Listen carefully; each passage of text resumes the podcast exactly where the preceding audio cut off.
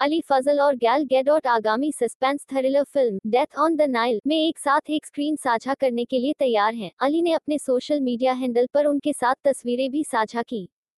हाल ही में गैल ने अपने सोशल मीडिया पेजों पर शेयर किया और सबसे बहुप्रतीक्षित फ़िल्म वंडर वुमन उन्नीस सौ चौरासी की अंतिम रिलीज़ और स्ट्रीमिंग की तारीख की घोषणा की, जैसे ही उसने पोस्ट साझा किया। अली ने अभिनेत्री को बधाई दी और उन्होंने अपने ट्वीट का जवाब दिया। अली ने अपनी शुभकामनाएँ भेजी, उन्होंने ट्वीट किया, बेस्ट ऑफ़ लक, गैल, यह बहुत अच्छा रहेगा। हर कोई इसके लिए तत्पर है। गैल ने अपने सह कलाकार को जवाब दिया, धन्यवाद।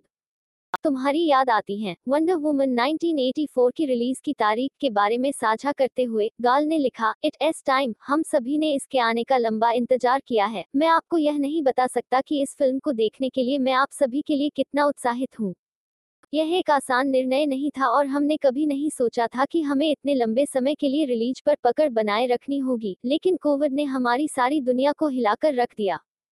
हमें लगता है कि फ़िल्म कभी भी प्रासंगिक नहीं रही है और हमें उम्मीद है कि यह आपके दिलों में कुछ खुशी, आशा और प्यार लाएगी। वंडर वुमन उन्नीस सौ चौरासी मेरे लिए एक विशेष है और मैं केवल यह आशा कर सकता हूँ कि यह आपके लिए भी विशेष होगा।